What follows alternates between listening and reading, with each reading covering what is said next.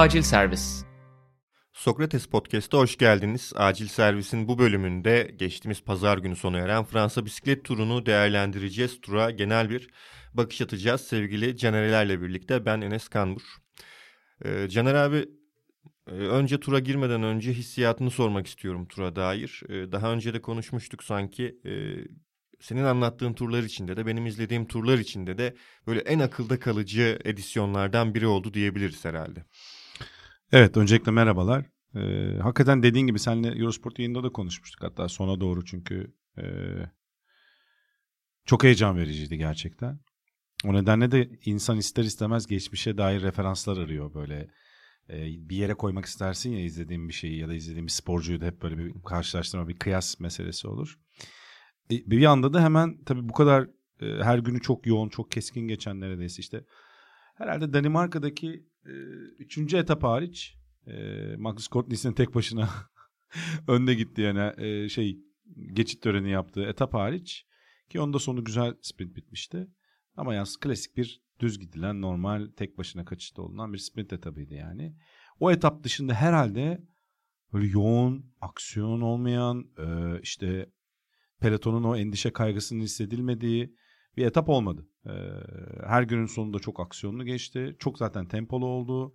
Tarihin en hızlı e, yani birincinin ve genel pelotonun en yüksek hız ortalamasına sahip olduğu e, Fransa bisiklet turu oldu. Onun da detaylarına gireriz seninle. Ya. Onun sebepleri çünkü tartışılıyor birazcık. Biraz ta, bence tatsız bir noktaya da çekiliyor açıkçası.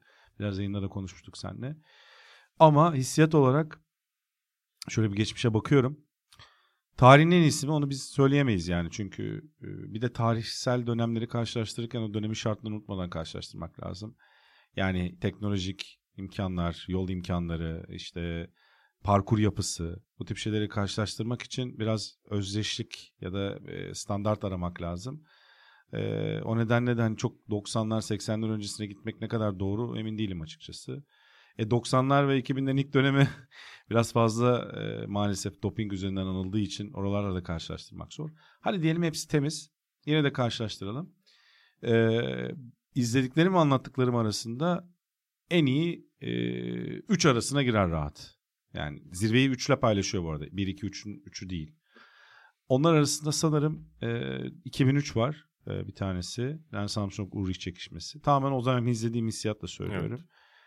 Ee, ikincisi herhalde e, ya budur. Yani zaten 2022. Bir de belki e, 2008 veya 2011 eklerim. Yani işin çekişmesi, yarışın içindeki hamleler, taktik strateji, takım ger şeyi, e, mental savaş, fiziksel savaş hepsi açısından baktığında e, bu üçü zirvededir ve yakın dönem algısıyla da bu 2022 hepsinin üzerine koyma şansım olabilir. Evet. Hakikaten o kadar iyiydi ki yani e, hepimiz de çok şey bir hissiyat bıraktı. Ya bizim için sezon sadece Fransa bisiklet turundan ibaret değil bisiklet izleyen ve özellikle anlatan insanlar için. Ama Fransa bisiklet turu tabii ki bu işin pinnacle'ı yani bu işin nasıl bisikletçiler diyor ya burası en büyük sahne benim için bu sporun en büyük olayı, en zirvesi bizim için olimpiyat oyunları, dünya şampiyonasından da önemli diyorlar. Öyle Fransa bisiklet turu hepsinden önemli bisiklet sporu için.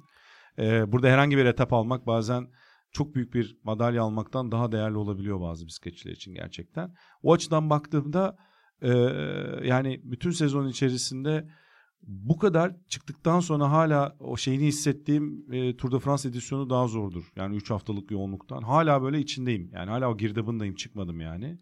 Biraz belki Tour de France FAM da devam ettiği için de olabilir. Yani bir yandan ona da hani devam ediyoruz işte. Her gün anlatmasak da takip ediyoruz. Onun da etkisi olabilir belki. Bir es vermedik ama yani soruna uzun bir cevap gibi oldu ama senin de düşünceni merak ediyorum yani izlediklerim arasında dedin. Ee, bir yandan da e, bendeki hissiyatı böyle. Tabii ki yani daha önceki yıllardan televizyon izlediğim işte 98 mesela çok etkileyiciydi ama çok Marco Pantani e, o, sene çok etkileyici zaten Giro Tour dublesi. E, yani mesela bence 2019'da da çok iyiydi. Ben de onu Fransa bisiklet turu yani ee, biraz o son bir buçuk etap tam istediğimiz gibi olmadığı için böyle Hı-hı. akıllarda sanki yarım kalmış bir hissiyat, yarım kalmış buruk bir tat var.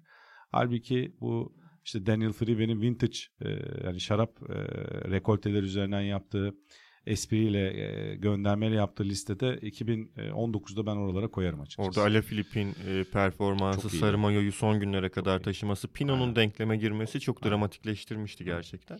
Peki yani bu turu özel kılan şeylerden biri belki de birincisi herhalde Vingego Pogacar rekabetiydi. Biz e, tura başlarken e, hep Pogacar mağlup edilebilir mi sorusunu soruyorduk. İşte onu mağlup edebilecek en büyük güç Roglic veya Vingego olarak gözüküyordu. Ineos belki denkleme girebilirdi. Ineos orada çok denkleme giremedi. Geraint Thomas her ne kadar podyumda olsa da ikinciliği zorlayamadı. Fakat 11. etap e, Col de Granon Col de Granon'da sona erecek 11. etapla birlikte inanılmaz bir genel klasman mücadelesi başladı. Aslında Vingego orada uzunca da bir adım atıp uzunca da bir şekilde uzun da bir fark yaratarak öne geçti. 11. etapta yani son yıllarda en zirveye koyulabilecek seyir zevki açısından, mücadele açısından etaplardan biriydi ve e, çekişme resmen o etapta başladı ve oradan da Hotakam zirvesine kadar devam etti. Evet yani biz seninle e, ilk üç gün sonrasında kaydettik değil mi podcast? Evet. İlk üç gün sonra, sonrasında kaydettiğimizde şey diye konuştuğumuzu hatırlıyorum. Ya Pogacar daha ilk günlerden hani iyi olduğunu gösterdi. Zaten favoriydi. İşte ilk gün e, Kopenhag'da Danimarka'da başladığımız ilk üç günde e, geçilen ilk üç günde çok iyiydi. Çok rahattı. Zamana karşı da Vingegaard'a 8 saniye fark attı. Roglic'e 9 saniye fark attı. Genel klasmancı arasında en iyisiydi diye daha baştan psikolojik savaşta zaten öndeydi hani psikolojik savaşta geçen senelerden gelen böyle bir senin dediğin o yenilmezlik hissini yaratmıştı. Bunu bir de sadece Tour de Fransa'da yaratmadı. Asıl meselesi o. Yani işte Ronde'ye giriyor. Hayatında ilk defa Ronde yarışırken kazanmaya çok yaklaşıyor. İşte ne bileyim Lombardi'ye gidiyor. 30-40 kilometre kala atak yapıyor. Yarışı alıyor. Yani normalde herkesin yıllarca uğraşıp kazanmaya çalıştığı yarışları böyle sanki ya ben geldim dur elimin tersiyle alıyorum tadında bir yarış stiliyle ve rahatlıkla evet. gülerek, eğlenerek böyle çok acı çekmeden sorun yaşamadan aldığı için ya sanki böyle görünmez bir zırhı ve şeyi varmış gibi hissettiriyordu ve o yüzden o yenilmezlik süper kahraman hissiyatını veriyordu. E işte dünya şampiyonasına gidiyor orada yine iyi yarışıyor. Öbür tarafta formsuz olması lazım. Yine emek sarf ediyor. Yarışı kazanamıyor ama e, panaşını yine gösteriyor. Yani o kadar rahattı ki bir de ilk haftada üstüne senin e, dediğin gibi işte long bir etabı var bunun. E, taş, Arenberg etabında ha, Taşlı yolda acaba o mu sorun yaşar derken yine rakipleri yaşadı. Jumbo Visma hatta o günün en problem yaşayan takımıydı. Dedik ki ya Jumbo Visma yine hani problem yaşıyor. İşte Rogic e, neredeyse yarış dışı kalacak. Ee, işte gene geçen seneki gibi 2021 gibi 3. etapta yaptığı kaza gibi yine bir kazaya karıştı. Yine sırtı omzu gitti. Ee, herhalde nerede bırakacak turu işte 3 dakika kaybetti falan. E, o gün Vingego hatırlarsın e, acayip bir e, bisiklet kaosu yaşadı. Bir evet. Jumbo Visma. Herkesin o, bisikleti ha, değişti. O çok komik videolar vardı onun. Bir tane şey işte bizim oturduğumuz masa gibi. O ona bardak veriyor, ona bardak veriyor. Bardaklar karışıyor gibi böyle bisiklet verme muhabbeti. Seyircilerimize hiç ya da dinleyicilerimiz şey yapmadıysa baksınlar yani hani Jumbo Visma e, işte Bicycle Chaos tarzında böyle bir ararlarsa şey çıkar yani gifler, videolar falan. E, o gün Fanart zaten e, domestik olarak olağanüstü bir performans sergiledi. Vingegaard'ın trenindeydi. Roglic çünkü başkaları getirmeye çalışıyordu. Bir ara bir dakikanın üzerine çıkmıştı fark. E, Pogacar son bölümde ritim kaybetti. Çünkü o taşlı yolda gitme ritmi kolay değil yani. iki kişi kalırsan bir grubun içinde gitmektense farklıdır. Bir de Wout van Aert kurtardı. Ha, Wout van Aert da arkadan öyle bir tempo yaptı ki farkı 13 saniye indirdi. Vingegaard'ın zaten zaman kaybettiği son etaptı o. E, Pogacar'a karşı. Yani bir de son gün kaybetti. E, o da e, geçit töreni olduğu için arkadan geldi. Evet. Farkındasın değil mi? Pogacar son gün bu arada 20. mi ne bitirdi etabı? Önlerdeydi. Onlar arkadan geldi. 3 e, 26 mı? 3.34 bitmesi gereken Fransa bisiklet turu farkı 2.43 bitti. Adam 3 dakikanın altına indirdi son gün. Evet, Farkında evet. olmadan belki indirmiştir ama yine de. Velhasıl o, o yüzden de e, orada tek önemli konu vardı. Senin 11. etaba dediğin bölüme gelinirken. Geçen seneye nazaran Tabii geçen sene Vingego Rogic'in abandonesiyle liderliği kucağında bulmuştu ve neredeyse 4-5 dakika uzaktaydı zaten. Hiç denkleme girememişti yani. Yani orada podyum için ve ikincilik için savaştı. Hı hı. Ve e, Pogacar'a karşı da bazı etaplarda sorun da yarattı özellikle işte Mont günü. Oradaki en önemli konu bu kez La Planche'da Belfield dahil o 7. etap ilk zirve finişi dahil çok güzel bir finişti hatırlayacaksın. Hı hı. O finish dahil Pogacar böyle patlayıcı atakları hep yaptı. Hep sonda aktifti, hep öndeydi. Ve yenilmezlik hissini veriyordu ama bir yandan da fark sadece 39'du. İnsanların hani işte Bradley Wiggins'in de hatta bize de yaratılan hisse bizim tam gözden kaçırdığımız ya da herkesin gözden kaçırdığı konu Abi tamam adam yenilmez gözüküyor da Pogacar. Fark yok. Bir yandan 39 saniye o kadar az bir fark ki bir genel klasman için. Yani hele ki şey için daha 5. 6. 7. etaplar için çok az. Zaten bence Jumbo-Visma'da çok o konuda o kadar o yüzden kötü hissetmiyorlar. Onların aklında belli ki zaten aylardır planladıkları bir 11. etap vardı. Ve oraya onlara deseler ki Kopenhag'da başlarken ilk gün Richard Puluge'ye veya işte Marien Zeman'a şeye Jumbo-Visma yetkililerine deseler ki ya siz e, Alplerdeki ilk güne şey ikinci güne büyük güne yani daha doğrusu ilk büyük dağlık güne 39 saniye geride gireceksiniz Vingegaard ile. Oo tamam biz bunu kabul ediyoruz Tabii. derlerdi bence. Bence net derlerdi. Hiç yani buna şey yapmazlardı. Tabii ki daha iyisini olsun isterlerdi ama bu onlar için istenebilecek, bulunabilecek bir seviyede ve bunu da çok iyi kullandılar. Bir de bence şey işlerine yaradı. Orada bırakacağım sana pası. Roglic'in ee, nacizane o şanssızlığı yaşayıp biraz genel klasmanda geri gitmesi ama çok da gitmemesi. Hala nispeten tehditkar olması.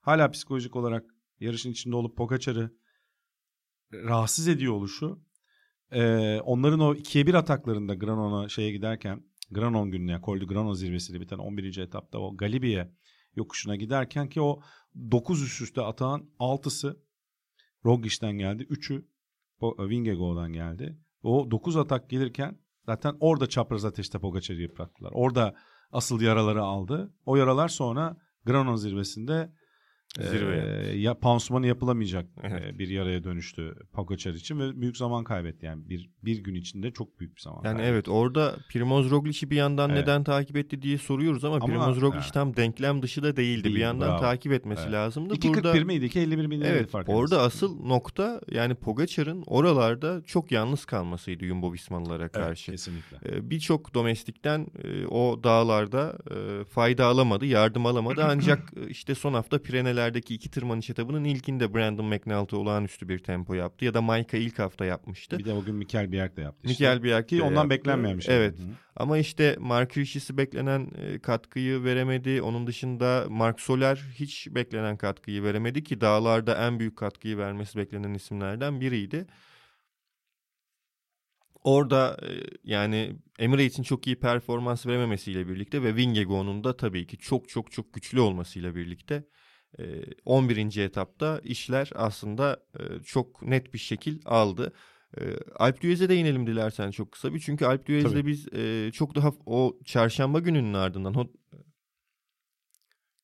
Col Granon etabının ardından Alp Düez'de yine bir şenlik bekliyorduk. Yani hem seyircisinin seyircinin etkisi fazla olacak hem e, Pogacar geriye düştü ve atak yapmak durumunda artık. Çok daha büyük bir beklentimiz vardı ama orada da beklentileri alamadık beklentileri genel klasman savaşı anlamında çok alamadık. Fakat Tom Pitcock da orada bize çok özel bir şey gösterdi. Evet.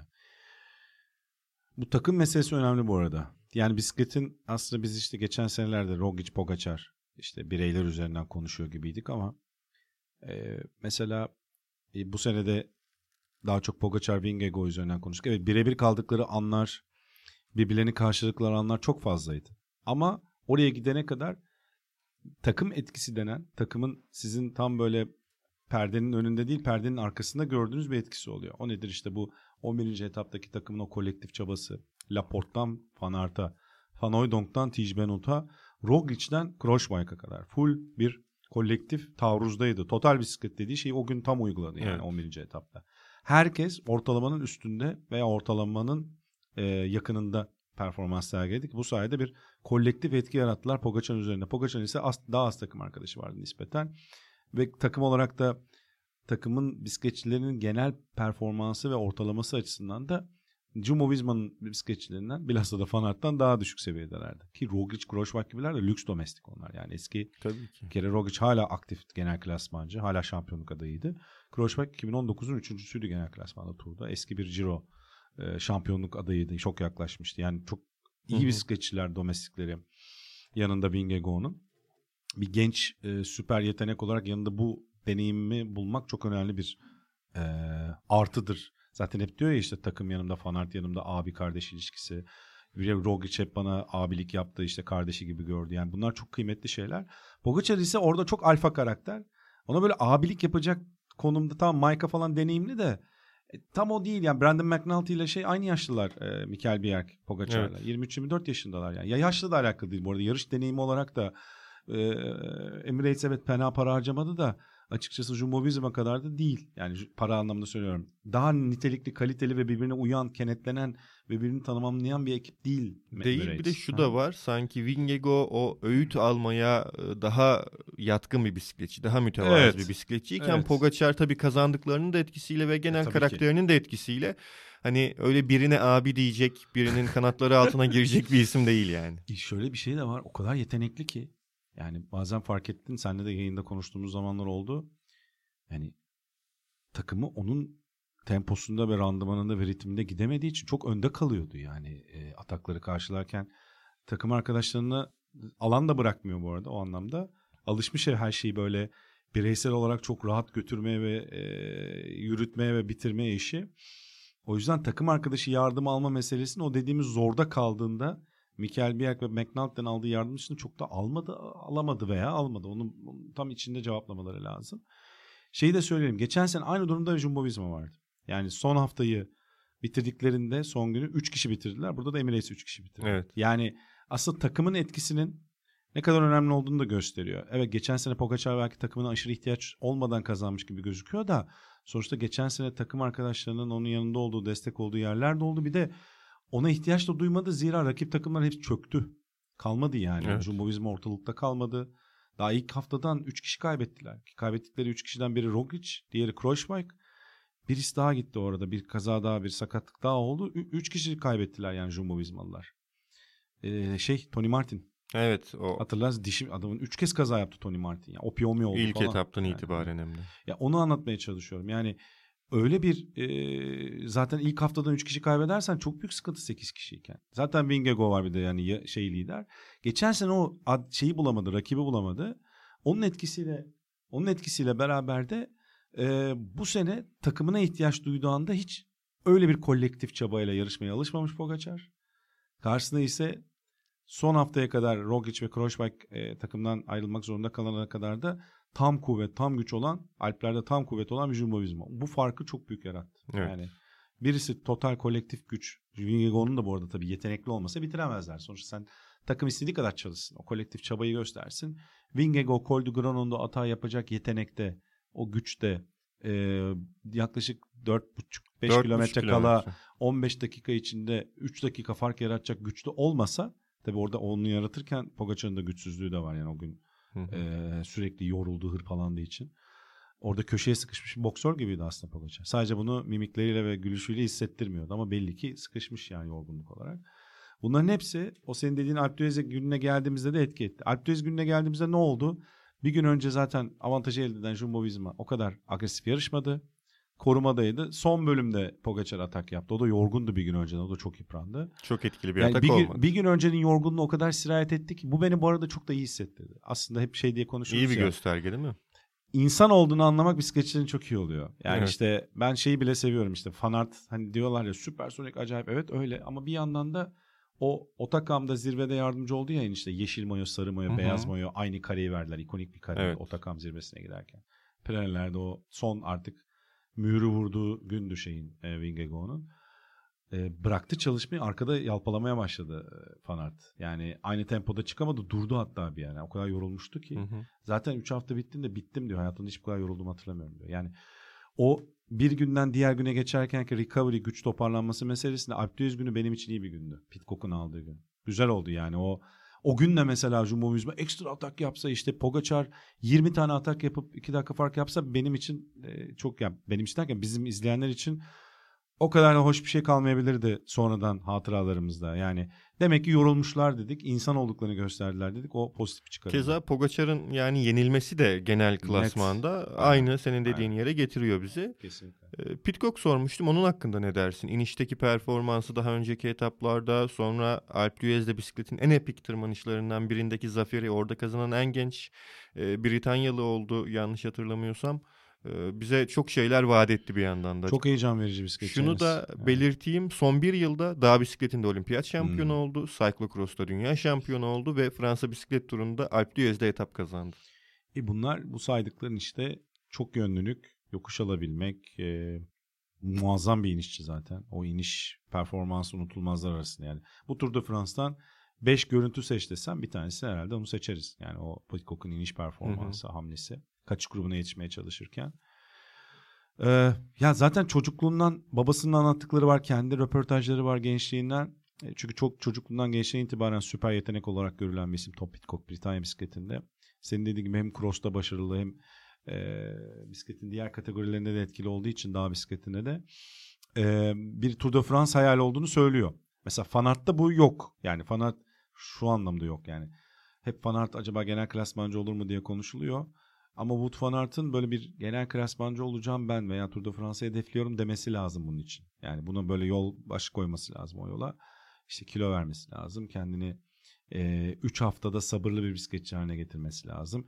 Çünkü 3 haftalık büyük tur demek zaten bir günde kazanmadığın, bir günde kaybedebildiğin bir yarış demek. Bir günde kazanmıyorsun ama. Yani biz işte diyoruz ya 11. etapta evet. düğüm e, önemliydi o gün ama sadece o gün kazanmadı ki Wingego. Otakam inişinde düşse kaybedebilirdi. O düşmedi. Otakam iniş diyorum şey. Otakam'dan önceki yokuşun adını unuttum. Peyregüt. Yok Peyregüt değildi. Peyregüt zirveydi ya. Ara ara yokuştu unuttum şimdi. Gelmedi benim de. Ee, orada mesela Pogacar'ın düştüğünü gün, Hı-hı. şeyden bahsediyorum. Yani Pogacar düşmeden bir 30 saniye önce az daha Vingego düşüyordu. Yani Hı-hı. o gün düşse belki değişecekti. Yani yaralansa sonuçta e, Pogacar belki bir süre bekleyecekti ama sonra devam edecekti ve önünde bitirecekti. E, Vingegaard'un belki iki dakikayı kapatacaktı. Yani o yüzden her gün çok önemli Fransa bisiklet turunu. 3 hafta bekleme oyunu sabırlı olacaksın. Enerjini çok iyi kullanacaksın. Vingego bakma mesela çok hep aktif hep e, Pogacar'ın arkasında glue dendi işte yap, e, yapışkan. yapışkan yani böyle 4 çarpı 404 yapıştırıcı gibi gitti. Uhu gibi gitti. Zira öyle yapması gerekiyordu ama onun dışında da öyle fantastik sürekli atak yapmadı. Yok iki kere yani yaptı. Son bölümde atak kazanmış. yaptı. Bir tane de Granon'da 5 kilometre kala atak yaptı. Yani bunlar çok makul bir 3 haftalık tur içerisinde. Öbür türlü hep savunma oyunu oynamak zaten mantıklı olan yoksa kendini tüketirsin bitirirsin. Mesela Fanart o evrede mi o frekansta bisikletçi mi? Yetenek olarak evet ama mentalite, yarışma tarzı ve yarış stili ve kökler, alışkanlıklar bunların hepsini değiştirmen yani, gerekiyor. Geraint Thomas çok iyi bir örnek. Evet. Geraint Thomas da süper bir bisikletçisi ve iyi zamana karşı klasikçi olabileceği bir yerde ışık gördüler. Aynı Bradley Wiggins çünkü Bradley, ikinci Bradley Wiggins Hı-hı. olma potansiyeli vardı Geraint Thomas'ta. Ve o potansiyeli görüp Bradley Wiggins şey Geraint Thomas'a kilo verdiler. 8 kilo. Üstüne Bradley Wiggins klasikleri önemsememek zorunda kaldı. Çünkü o kiloyu verince öyle rondede, parurubede çok şey yapamazsın açıkçası. Hafif olursan işin zor alışır. Üstüne 3 e, hafta yarışma stratejisi, sabrı ve bekleme oyunu ve o yarış stiline kavuştu. Ve 2018'de o kilo vermeden 3-4 sene sonra ki arada aldı olimpiyat şampiyonluğu için yarıştı tekrar pist için. Tekrar verdi. Sibel Can gibi arada kilo aldı. Verdi gene tam şey gibi. Ee, ondan sonra da 2018'de o sayede Tour de France şampiyonu. Tabii bir yanında de... da iyi bir takımla. Şimdi Pitcock bunu yapabilir mi? Bunu yapabilir. Çünkü hı hı. Pitcock için e, o 3 haftalık mentalitede yarışma kafası var mı? Çok kafaya takan takıntılı bir adam bence o da. Kendine çok güvenen, özgüvenli. Bunu kafaya taktım olabilir. Üstelik daha 22 yaşında. Yani çok bunu genç. hedeflemek için önünde çok uzun bir yol var. Fanart 27 yaşında. Yani ikisi arasında 5 yıl çok büyük bir fark. Onu da söyleyeyim. Ama Fanart'ın mesela kırsa kafayı bununla ilgili Yapar mı? Yapar bence. Bir de ben izleyici ve anlatıcı olarak Fanart'ın klasikçi olmasını, bir e, o Tour de France kazanmaktansa e, Ronde kazanmasını, Paris-Roubaix kazanmasını isterim ve bence o da bir Belçikalı olarak mesela Ronde'yi birçok şeyin önüne Daha koyuyor olabilir. Kazanamadı. Bile. İkisini Daha. de kazanamadı. Zaten şöyle olsa mesela geçen iki yılda denedi ya e, işte çeşitli şey, şekillerde olmadı işte. Birinde Van der Poel'dan da olmadı. Birinde Covid olduğu yarışa giremedi. E, bazısında kazandı işte Pitcock'la kapıştıkları meşhur e, Amstel Gold Race finişi var onu aldı falan. Bu şey klasiklerden 4-5 tane almış olsa belki o yola kafayı kırabilirdi. Derdi ki ya ben zaten klasiklerde alacağımı aldım. Bir challenge bu tip büyük yetenekler için meydan okuma challenge da önemlidir. Tatmin olma meselesi. Ya ben iki sene sonra kendimi Tour de France şampiyonluğuna hazırlayacağım. Ama bence büyük bir klasikçiye, büyük bir Tour de France ve 3 haftalık tur ee, çok yönlü bisikletçisine veda ederiz o zaman. Yani biraz daha e, az kalıba sığdırır. Ha şu olabilir. Hal geçmişte de iyi büyük genel klasmancı olup arada klasik alanlar var. Yani Liège Baston Liège alabilir. Hı belki olabiliyor ama çok zor yani hafiflerse zor işi. Ama bunu istemesi lazım. Bunu biz istiyor muyuz dediğin gibi. Asıl mesele de o. Ben fanartı şu haline bayılıyorum. Bunu izlemek ben olağanüstü. De böylesi daha zevkli. Çok heyecan verici. Herkes de genel klasmancıya dönüşmek zorunda da değil. Ama Pitcock dönüşürse isteyebilir çünkü onu istiyor gibi. Ve buna yeteneği var mı? Ee, var bence. Yani aslında konuştuk Wout van Aert. Yeşil mayoyu Aa. çok dominant evet, bir performansla al, aldı. Peter Sagan'ın 2018'de kırdığı puan rekorunu da kırdı. Çok rahat aldı.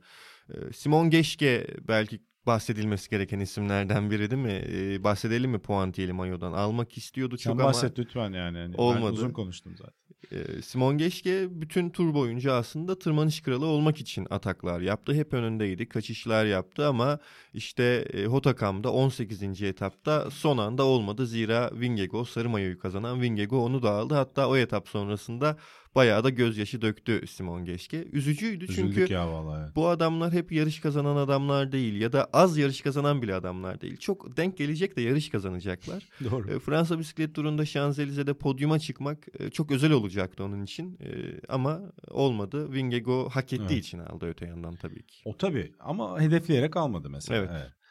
Ya aslında biraz Polkadot Moya'yı da hedefleme mevzusunda da bir ilgisizlik var. Yani Eskiden bazı bisikletçiler ya ben bu sene Polkadot Moya için savaşacağım diye gelirdi. Hı-hı. Özellikle Fransızlar. Bu sene ben e, biraz Thibaut Pinot biraz Bargil sanki onu hedefler gibilerdi. Ama biri formsuzdu Thibaut Pinot. Diğeri de şanssızlıkla yarış dışı kaldı Covid'le. Fena da gitmiyordu Bargil aslında. Bargil belki alabilirdi. Evet. E, üçüncü haftaya kadar kalabilse. E şimdi Simon Geschke de tarihe imza atacaktı. E, tarihte ilk defa bir Alman bisikletçi Dağların Kralı ünvanını alacaktı. Yokuş mayosunu alacaktı.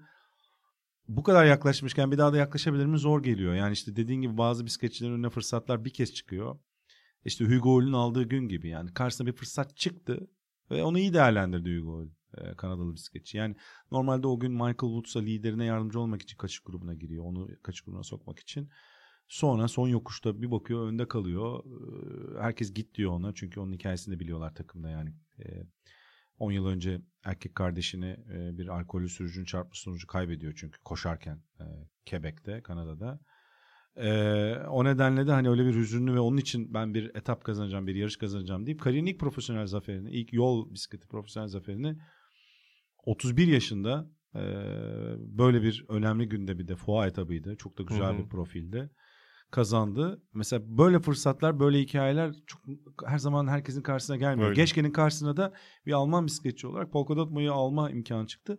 Bir de üstüne şöyle bir drama eklendi. O fırsatı kaçırmasının yanı sıra dediğin gibi Wingegon'un alması yanı sıra son üç gün vekalet ona Mo'yu taşıdı. Ya kabir azabı gibi düşünsene yani hani e, mayo senden gidecek sen taşıyorsun üzerine o mayo var ve o mayo senin olmayacak yani gerçekten e, birisini işkence etmek istesen bunu yaparsın ama işte mayonun öyle bir geleneği var, kuralı var. Birisi taşıyacak illa, ikinci taşıyor en kötü, diğeri başka mayoyu taşıyorsa. Az daha Van Aert alıyordu biliyorsun. Van Aert evet. hatta dedi ki ben sonradan fark ettim dedi. Dağların Kralı mayosunda iyi olduğumu. Bilseydim o bisikle saldırırdım dedi o gün. Hmm. O, alsa o bisikletteki alabilirdi 20 puanı. Hatırlayacaksın o önde gittiği gün. O, o kazanacak. Van Aert yeşil ve polkadot mayoyu alma ihtimali vardı ki ya saçmalık yani yeşille polka dotu aynı bir kere almak. olmuş. İşte Eddie Merckx zaten yani, yani zaten e, Fanart'ta belli ölçülerde yeni Eddie Merckx. Genel klasmancı değil belki ama birçok açıdan benziyor Eddie Merckx'e. E, yarışma stili, e, özgüveni, Hı-hı. o yamyam tavrı yarış açısından heyecan verici yarışçılığı diyeyim. Ama Geçke'ye de üzüldük. Ya ama akılda kalacak. Ee, bazen kaybederken akıllarda hatıra iz bırakıyorsun. O da öyle bırakacak ama kendi içinde yaşadığı tabii hüzün ayrıdır yani Geçke için. Bahsetmek istediğin başka bir şey var mı yoksa Tour de France Fam diyelim mi bir son olarak? Belki şeyden bahsedebiliriz.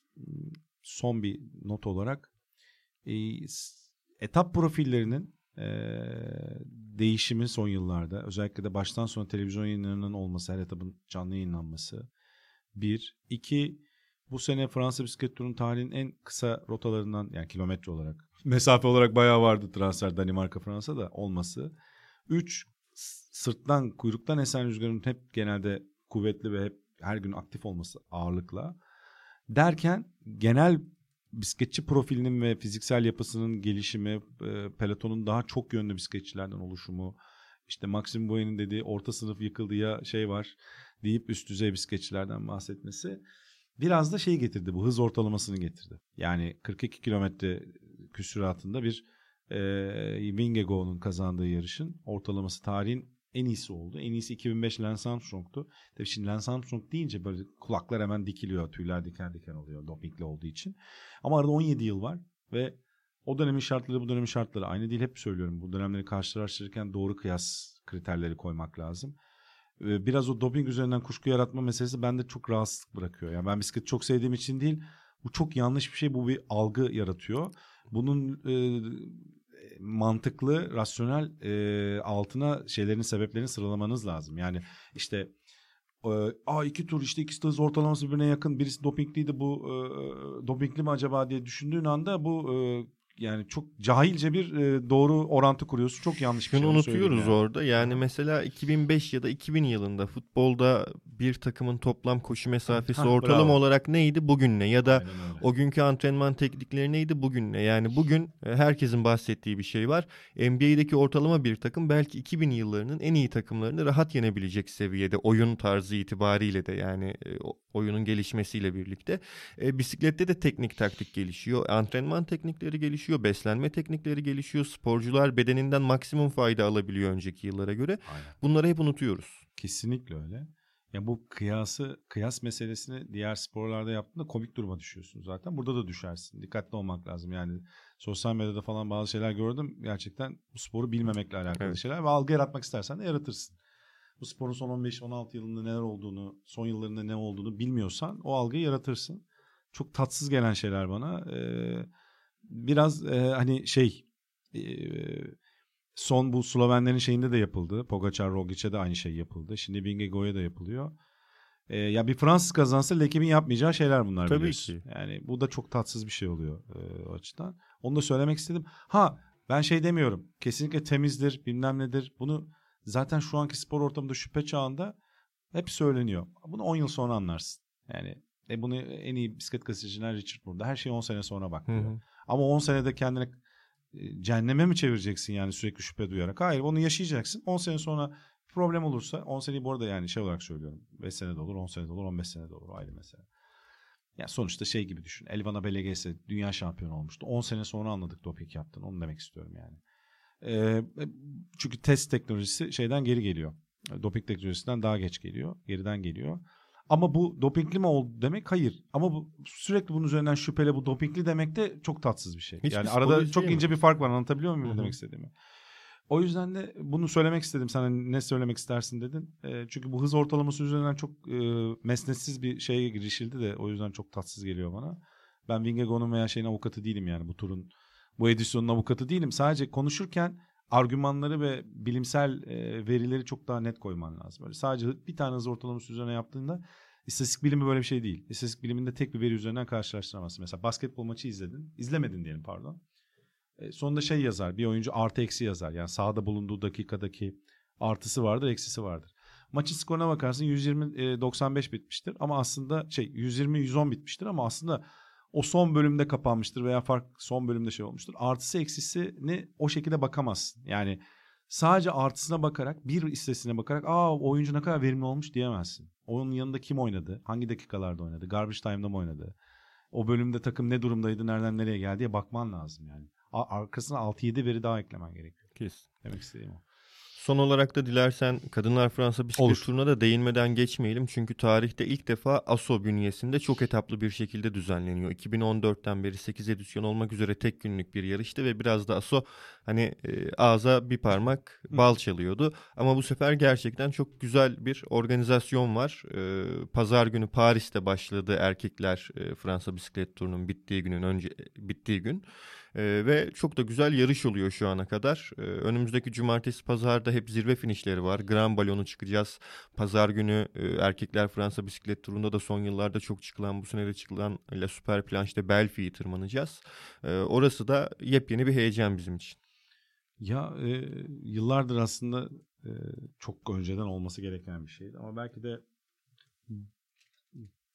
bazen geç kalmış dediğin şey daha doğru bir zaman olabiliyor. İşte sosyal medyanın geliştiği bir dönem, televizyon yayınlarının daha fazla izlendiği, bisikletin belki de e, izlenme anlamında iyi bir çağını, iyi bir dönemini yaşadığı ve çok iyi bir erkekler turunun arkasında Evet. ilk edisyonun olması, o hevesi, heyecanı, adrenalini hemen arkasındaki haftaya taşıması açısından sanki bir hafta daha Tour de France bir hafta sanki değil öyle bir hafta daha Tour de France izliyorsun. ve kadınlar bisikletinin yayılması açısından çok kıymetli oldu. Yani farklı kesimler ya da daha önce bilgisi olmayan, ilgisi olmayan ya dur ben bir oturayım Fransa turu izleyeyim. Yani kadınlar sonuçta başka yarışlar e, Fransa turu kadar çekicilik yaratmayabiliyor maalesef. Keşke yaratsa biz çünkü hepsini izliyoruz ama her seyirci için aynı algıyı yaratmayabiliyor. Evet. Bazen sadece seneyi Tour de France'dan Tour de France'ı izleyen insanlar var ya da tek bazı bir klasikten klasiğe. Tour de France kadınlar belki onun yayılımını arttıracak. O açıdan çok iyi. İki, profiller falan baya enteresan. Ee, 8 gün ya yine mi az oldu dedik de yani eskiden de zaten öyle 20-21 gün yapılan e, kadınlar turu pek fazla yok. Giro Donna'da 10 gün yapılıyor. Yani, yani kadınlar İtalya bisiklet turu. Ee, ileride olmamalı mı? Olabilir. O ayrı mesele ama başlangıç için 8 etap yapılsın bakılır. İleride 12 etap yapılır. Belki 2 haftaya çıkarılır. 14 gün yapılır. Yani o biraz zamanla olabilecek bir şey. Sonuçta erkekler Fransa bisiklet turu da hep aynı kalmadı ki sürekli zaman içinde işte bahsediyoruz parkurlar böyle değişti şöyle oldu. Kadınlar turu da her sene aynı şekilde kalmayacaktır. Yavaş yavaş gördükçe, deneyimledikçe. Mesela bazı etap profilleri bana biraz zor geldi. Yani kadınlar için değil, erkekler de yarışsa zor olacak. Mesela bu televizyon yayınlarına ilgi çeksin diye işte bugün mesela biz sana kaydı yaptığımız gün şey var bu Şömen Blanc, e, beyaz taşlı yollar bayağı sertti. Yani İniş Sana şöyle söyleyeyim birlikte Fransa bisiklet turu erkeklere atıyorum böyle bir ikinci haftaya koyulsa o etap bayağı sert etki yaratır. Yani ki bir bölümü koyulmuştu işte lastik patlatır kaza yaratır. Ki rüzgar mesela erkekler turunda o rüzgarı görmedik kadınlar turunda gördük. Senin anlattığın etapta pazartesi evet. günü. Çok sert etaptı. Zaten çok ağır kazalar oldu. Orada e, Linda Frey'nin gelişi falan yani e, arkadan böyle Marta Snow, Snowpiercer şey gibi geldi ya. Yani o e, freni patlamış tren gibi geldi ve hani bir boşluk gördüm geçmeye çalıştım diyor da ya bisiklette öyle bir şey yok benim bildiğim yani yıllardır izliyoruz durursun yani tepkiler önde. de geldi zaten bisiklet yarışı hiçbir hayattan yani, daha değerli e, değil. Gidip, bence en tuhaf şey gidip Marta Cavalli bir bakmadı bile. Bilmiyorum evet. o anın şoku olabilir. Kendisi de düştü bu arada. Kötü Özür de. diledi sonradan ama. Ya kendisi de o anda sersemlemiş olabilir çünkü baya kötü düştü Frey'inde. Hani kendisiyle ilgileniyor olabilir anlaşılabilir ama yine de bir sorarsın bakarsın Marta'ya özel bir şey yaparsın hani özelden konuştum diyor da bir tuhaf geldi bana da açıkçası. Neyse o önemli değil. Ama kadınlar e, yani Tour de France falan heyecanla bekliyoruz hafta sonunda. Yokuşlarda özellikle e, bakalım oraya kadar genel klasman ne olacak. Bir de Mariana Foss'un sarı mayo giymesi beni çok mutlu etti. Benim e, hayatta sevdiğim, en çok sevdiğim bisikletçilerden biri. Yani kadın erkek ayırmaksızın. E, rahatlıkla beşimde yani hayatımda. O yüzden ee, daha önce bir röportaj da yapmıştık onunla. Çok sempatik, çok tatlı da bir insan. Böyle sıcakkanlı. O yüzden özel de bir sevgim var kendisine. O yüzden 35 yaşında belki de kariyerine Fransa bisiklet turu kadınlarla hiç yarışamayacaktı. Bir iki sene daha geç kalsa bu yarış. Evet. Hem yarışıp hem etap alıp hem de Sarımoy alması aşırı mutlu etti. Ben onu da söyleyeyim. Yani Hatırladım. muhtemelen Sarımoy'u koruyamayacak ama çünkü evet. o tarz tam bir genel klasmancı değil. Yani daha doğrusu yokuşçu değil. Öyle Enes. Hatırlatalım bu cumartesi ve pazar günkü tırmanış etaplarıyla birlikte sona erecek Kadınlar Fransa bisiklet turu. Ee, öte yandan şu haberleri de vereyim son olarak. Ee, Giro Donne normalde erkekler Fransa bisiklet turuyla çakışıyordu ve izlenme oranlarını düşürüyordu. Gelecek yılın itibaren Haziran'da yapılacağı kesinleşmek üzere.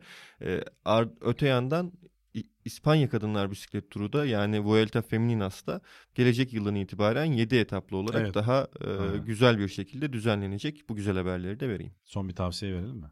Buyurun. Tabii belki daha ilginç röportaj çıkar da madem Tour de France Fam e, promosyonu da yapıyoruz. Yapalım çünkü yani kadınların duyurulması lazım kadınlar yarışının. E, şey Cecil, Cecil Utrup Ludwig'in e, üçüncü etabı kazandıktan sonraki röportajını herkes izlemesini tavsiye ediyorum. Olağanüstü bir röportaj. Yani oradaki duygu, evet. gel gitti falan. Arada kullandığı kelimeler falan. O da bir Danimarkalı bu arada. Etap kazandı üstünde Danimarka şampiyonluk mayası varken. Jonas Vingegaard'un da bu yayına girerken acayip kutlamaları vardı bugün şey kayda girerken. On binlerce insan belki Danimarka'da evet. Kopenhag'da onu karşıladı coşkuyla. Harika görüntülerdi cidden. Şey e, The Last King of Denmark diye şey atasım geldi. tweet atasın ya. Dur bitince atayım biraz şey yapalım. Şaka yapıyorum. Ama o balkonda durduğu bir poz var. Resmen yani şey e, Danimarka'da bir daha hayatında hiçbir şey para vermez. Ama Danimarkalılar öyle yapıyorlar bilmiyorum. Bizde oluyor öyle şeyler genelde. Daha Akdeniz tarafında oluyor da vermez herhalde ya bir şey para. Yani ben olsam bir yani, dükkan sahibi olsam hesap almam Vingegaard'dan. Almazsın değil mi Vingegaard'dan? Niye alacaksın adam? Bir de Danimarka'da başlayan Fransa turunu evet. ya. Yani senaryo yazsan film İnanılmaz senaryosu. Yani. Yenilmez denen Tadej Pogacar'ı son iki yıldır neredeyse girdiği her yarışta en kötü podyum gören Pogacar'ı yendi. O açıdan da Vingegaard'ın şampiyonluğu tarihin en büyük en iyi şampiyonluklarından bir arasına giriyor. Dilersen bitirelim. Olur. Dinlediğiniz için Olur. teşekkür ediyoruz. Başka podcastlerde görüşmek üzere diyelim. Hoşçakalın. Hoşçakalın.